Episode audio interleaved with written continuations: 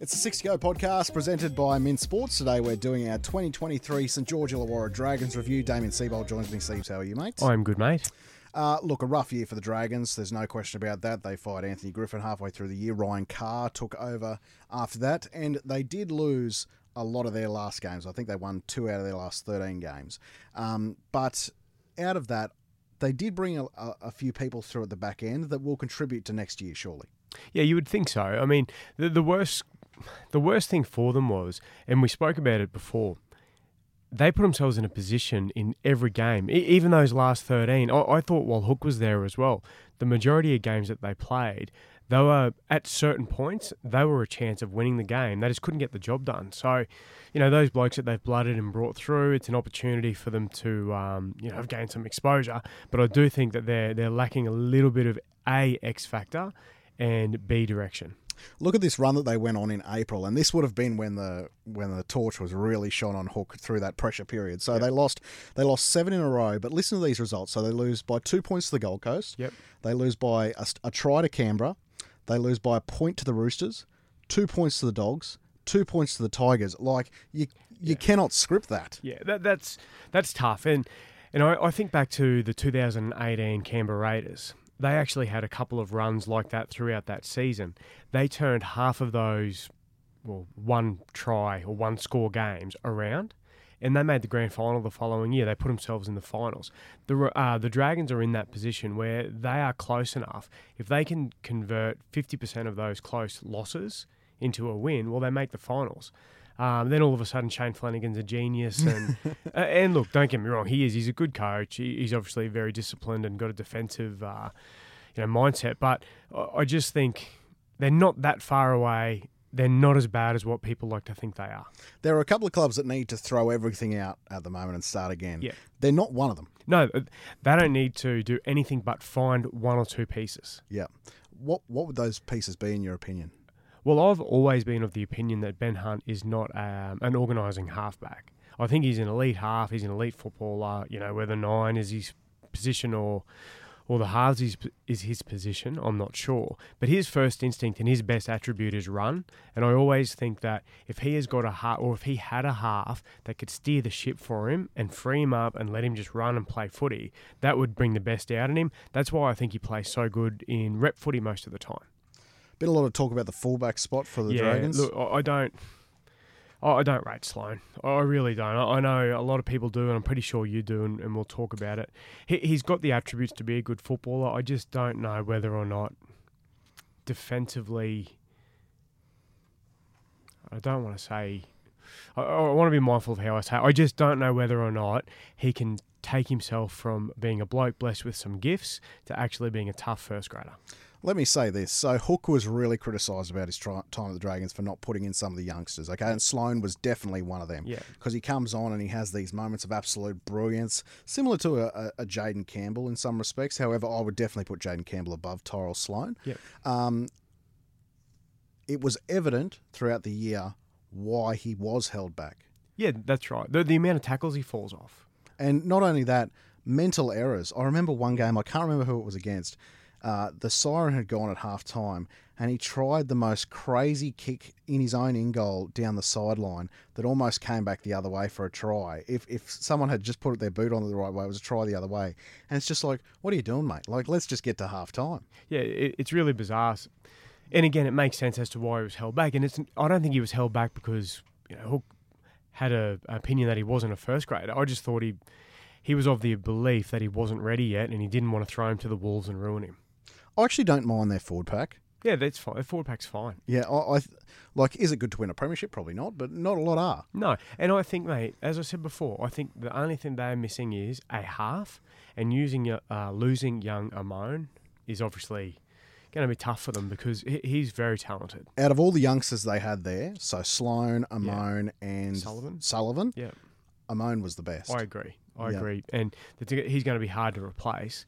Um, but I think they should look to replace him with an organising half, not another running half, because Amone again was a running half. Okay, so there has been a little bit of talk at the back end of the year, and you know how this goes. It'll go nowhere, but for the sake of our podcast, we'll mention it. Yep. Zach Lomax possibly to six. Yep. I actually don't mind it Mm, I- for their situation because I'm not sure how much better of a halves combination they could get than that. he is loosey goosey. Yeah. So I don't know if he could play in the halves. I think he could be the solution at fullback though. Yeah. Um, in in the space of about three weeks, I went from I think I sent you a text. Um, geez, isn't he doing a good impersonation of a first grader tonight?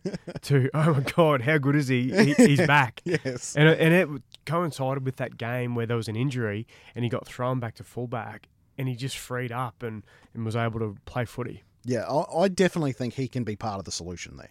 Um, again, while, while we're chatting, I'm just having a look at some of the um, some of the stats for the year, and Zach Lomax and Moses Suli are both in the top eight for errors made. Yep. You know, and that's well, that's their two centers. That, that's tough. I mean, again, Reece Walsh and, and Selwyn Cobbo were the top th- two of the top three, and they made the grand final. So you can argue that it doesn't make a difference, but there's there's a big difference between a winger or a fullback attacking a footy and dropping a bomb a game, which happens, and a center just fundamental errors.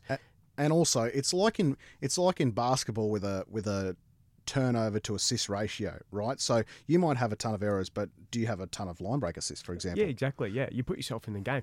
There was always an argument that uh, Braith Anasta made too many errors, but Braith Anasta was a bloke who was a competitive thing. He was in every play. He absolutely tried his guts out, and because he tried his guts out and he was in everything, of course his error rate went up. Um, again, so the top six, five of them are wingers. One of them is a fullback, which is was number one, and then it's Lomax, Suli, and back to wingers and fullbacks again. Yeah, and wingers naturally they're catching the last pass, diving. Yeah, so, that's exactly right. Um, you know, crossfield kicks, whether it's a um, a competition, well, they're going up there, they're competing for the ball. You know, you get a little uh, a touch on it, and all of a sudden it's a knock on. So it Yeah. happens. Uh, do you think that that centre combination can be part of the solution going forward? Is that something that Shane Flanagan can stick with? Yeah, uh, yeah, they can, they're good centers. They're not Yeah. bad centers, and at the end of the day, um, you know, there, there's some clubs running around that would love a, a Moses Suli or, or Zach Lomax. So I don't think centre's their problem. I, I think it's, uh, of course, their forward pack's good enough, but if they could get their hands on another forward, a half and a fullback. Because the, the next 18 months are really going to be a filling out period for Shane Flanagan of who can he win a title with? Because if he can't win a title with them, they're going to be moved on. So, because that's the eventual goal. So, and he's worked with a lot of these guys before, so he'll already have a clear understanding of who he can work with and who he can't. Yeah, definitely. And again, um, it depends on what internal pressure is being put on them because realistically, if anyone thinks that Shane Flanagan can come in, and this is I'm talking about the, the Dragons board, if they think that the squad that they've got, if Flanagan can come in and make them a, a premiership threat, you know, within 18 months, well, they're delusional. Because they are three or four years away. Of course, of course. Um, what is realistic expectations for them next year, though? I, I don't see a top eight berth for them next year, but certainly between eight and ten.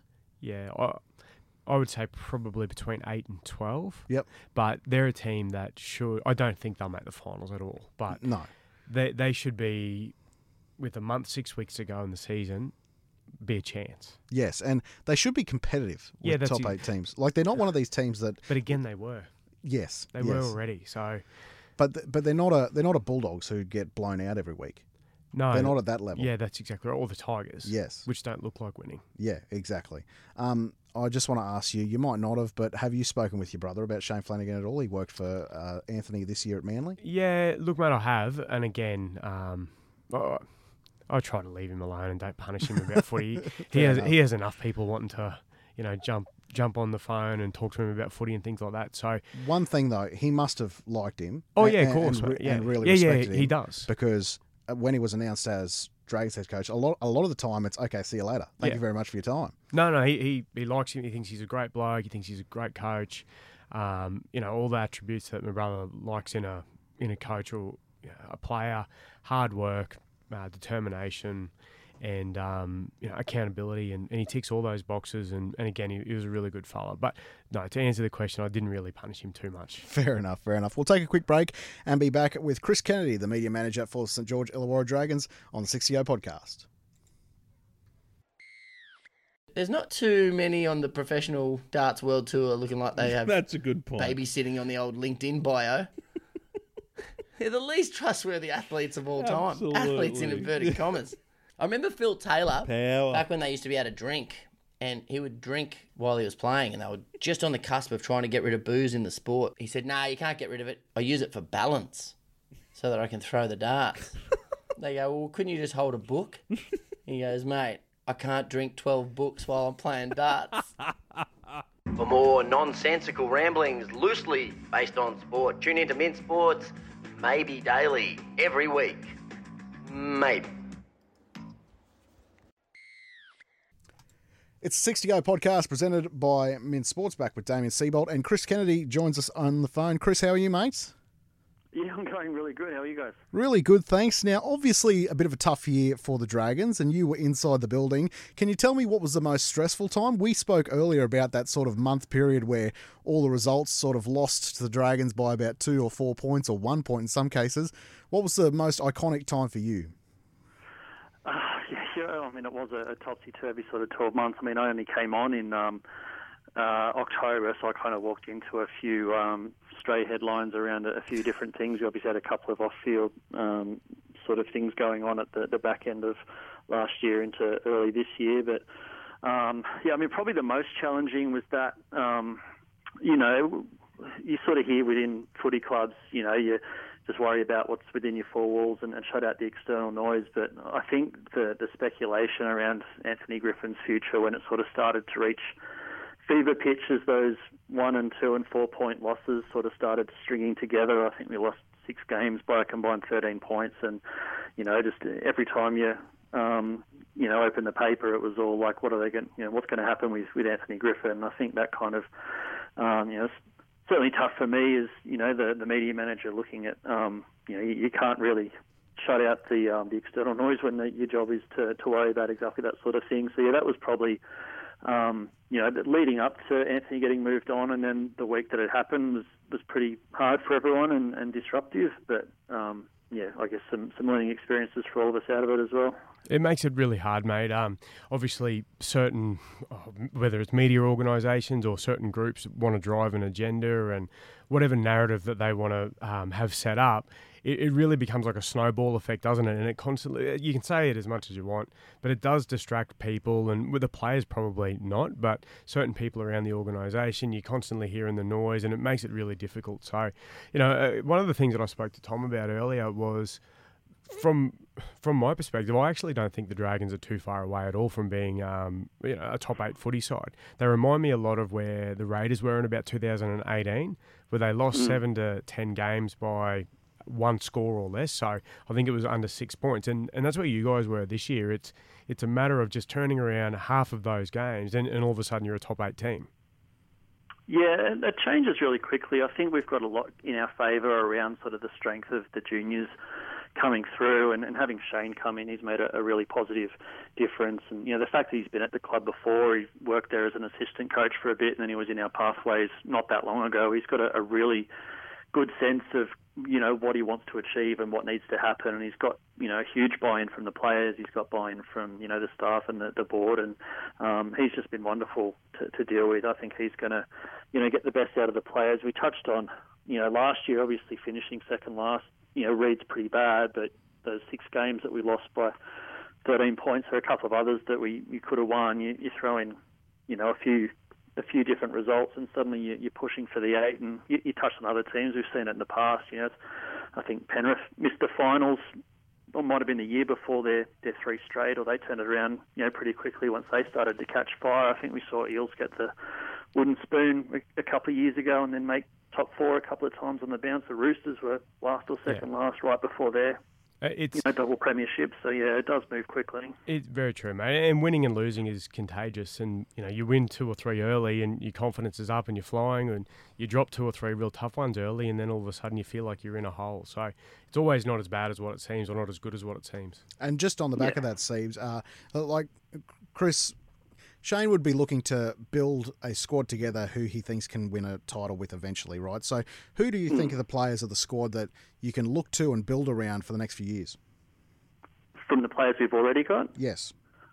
Yeah, I mean, I'm, I'm a huge fan of, of Blake Lawrie. I think he's probably one of the more underrated front rowers in the, the competition. And one of the things I love about Block is just his, um, it's not so much what you see on field, which is always, you know, giving his best and very consistent, but it's just his little actions around the club and the way he sort of, you know, looks after the young guys coming through. He's been great for me to deal with. He's always kind of got that um, club first mentality. Like, how can this, you know, benefit the club? He's come to me with, you know, ideas for things that we could do on, you know, social media or um, anything that's going to, you know, help the, the club's image. So, you know, having people like that who just are really, really passionate about the club and the, you know, the the people around the club all being successful and pulling together. And um, you know, Lomax is another one. He's um, you know, he's probably got a, a little bit of, um, I think, what's the word like. Um, incorrectly labelled as someone who's a bit sort of aloof, but he's um, he cares about the club as much as I think probably anyone, and he's quite similar in terms of um, being prepared to, to do what's required. So um, I think those two guys are going to be really key for us the next few years. Well, you can sense that there is still buy-in from the club at the back end of the year because, uh, by the players I'm talking about, because I know that it reads that they they lost, oh, sorry, they won two out of their last 13 or something similar like that. But th- there was a lot of really close games in there against great opposition. You know, one, one that brings back to mind is against the Melbourne Storm, where it was 18 all half time. They led early and uh, just couldn't finish it off. Yeah, we, I mean that's one of those games we probably should have won. You know, a few different moments go go differently, and you know what you've just touched on. Kari spoke about a few times towards the back end of the year. He was just really happy with the way that you know the players had every excuse in the world to just throw their hands up and go, you know, we, we can't make the finals. We've got an interim coach, and it's all too hard, and you know we'll just style out until next year. And, and nobody did that. Everyone, you know, I didn't see a single player late for a, a training or an event or or anything, you know, the whole way through the back end of the year. Like everyone was really committed to, you know, giving the best account of themselves and, and doing their best. So I think that, you know, attitude that, that permeated the squad is, is going to be a huge asset to tap into, you know, starting fresh this year with, you know, no injuries and a couple of new signings and a new coach. So it'll be valuable going forward. Yeah, and and also too the the other thing late in the year there was a few guys that got an opportunity to play first grade either for the first time or you know to extend their career a little bit further than what um, most people thought would happen. You know whether or not they become consistent starters from round one next year or not is beside the point. But what it showed was these guys are up to it, and it just puts more depth into the squad as well. Yeah, I'm, I'm really happy for all those guys because I, you know, I saw how hard they worked, you know, through the year when they weren't getting an opportunity, and guys like you know Dan Russell and Ryan Couchman and, and Connor were sort of, you know, generally amongst the best players on field in the, the cup games through the middle part of the year, and, and really deserve their call ups and getting a taste of it at the back end, and, and even young um, Sione Finau, who's just an absolute ball of energy, I think is going to be, um, you know, an NRL star of the, the future. He, unfortunately, his debut right at the end got cut short with a, an ankle injury, but um, he's going to be one to watch as well, I think. And, and having all those guys, you know, get a get a taste of it and know that they are up to it and they're not out of place in first grade. You know, even if they don't start there, you know, having them with that experience is, like you said, going to be a, a huge asset. Chris, can I just ask you about yourself? Obviously, a lot of people would know about you from NRL fantasy days. How have you enjoyed going into Clubland? Yeah. Um, I've loved it. I, you know, I enjoyed my time being the, the, the fantasy guru. I guess you'd say it was probably the more um, public-facing part of my job. My main role was just as a, an NRL reporter, so going out and doing you know match day coverage and media ops and you know interviewing players and coaches and uh, officials. So you know hosting all the fantasy stuff was was super fun, but it was probably you know not even ten percent of my job for the the time I was at the NRL. But yeah, coming into to Clubland, it's just um it's very different. It, it's extremely dynamic. There's always something different, you know, going on. Being able to, I guess, forge those relationships with the, the players has been, um, you know, really, really valuable. And I guess just seeing it from from the other side of the fence, having, you know, been the one doing the interviews to now being the one sort of organising them, it's um, you just get a different sense of, I guess, how it all um, piece it together. But yeah, I've, I've loved the environment that um, that I've, I've been there so far. Was there one player who uh, you've never met before or, or never had anything to do with that really um, struck you when you first walked in the door at St George? Um, yeah, I mean, probably. Um, I mean, when I was at NRL, I didn't really cover a lot of Dragons because we had a, a reporter who's still there named Brad Walter who lives in Thirroul who um, I just would tend to never do Dragons. I was always around, you know, Roosters, Sharks, Eels, Dogs, Tigers, sort of the more you know, Manly, the, the Sydney-based clubs. So I don't think I'd ever met Blake Lawrie until I started at Dragons, and he was one that just, you know, really impressed me from the time I, I walked into the door. But, um, you know, a few guys who I'd sort of met a little bit were really welcoming, like Aaron Woods on my first day sort of walked up and, oh, wow, you're here now, are you? Like anything you know, I can do to help, you know, let me know. And um, yeah, Josh Kerr and um, DeBell and Jack Bird were all pretty similar. They sort of recognised me from covering Origins or whatever, but you know, welcomed me, and you know, it was um, there's probably no no bad blokes in the squad really. And a couple of the young guys, Tyrell Sloan and Jaden Sullivan, were were awesome as well. Like they, they were probably the two that you'd find hanging around the communications office. They just in between sessions or in between gym, they just come in for a, a chat, sit down, put their feet up, and you know, what are you working on, kind of things. So um, yeah, those guys have been really good to deal with as well. Yeah, that's good. Obviously, then you can see that they're always trying to learn and absorb information, and that would translate into their footy as well because they're always going to try and improve and, and learn. You, you did mention mm. um, Aaron Woods before. I have heard um, that about him, that he's a really good guy and you know one of the best club blokes that um, any any club can get their hands on, and you know, some people like to um, you know, pick out faults in everyone, but they don't always see exactly what goes on at a club and why certain people uh, are involved. And you know, obviously, you you would see it day in day out. That there's just some people that um, you know, while performances might not be where they used to be, um, they mm. bring so much more. Yeah, I think uh, Aaron Woods is a great example of those sort of players who um, you know, when your club signs them, the fans are like, "Oh, what are you doing? They're over the hill." But you know, I'm, I get on quite well with Ben Couchman, who's the, the father of the Couchman twins, and, and Toby got called up to make his debut at the start of the year at the expense of, of Aaron Woods. Um, and Woodsy, you know, could have been kicking stones, but instead he was there, you know, next to Couchy in the defensive line at training, giving him little tips and things that are going to help him in his debut, and just doing everything he can to to help young Toby on his journey. And I think those are the sort of things that you know the fans might not see you when your your club hires someone who's or, or, recruits a player who's quite experienced but isn't at the, the peak of their powers anymore is those little actions and, and leaderships that are going to help the younger players. Well, Chris, we really appreciate your time this afternoon for coming on the podcast. I know you're very busy, but thank you so much. Hopefully, not the last time. Yeah, no, good to chat, guys. Thanks for having me on. This has been the 60 podcast presented by Mint Sports, and that is full time.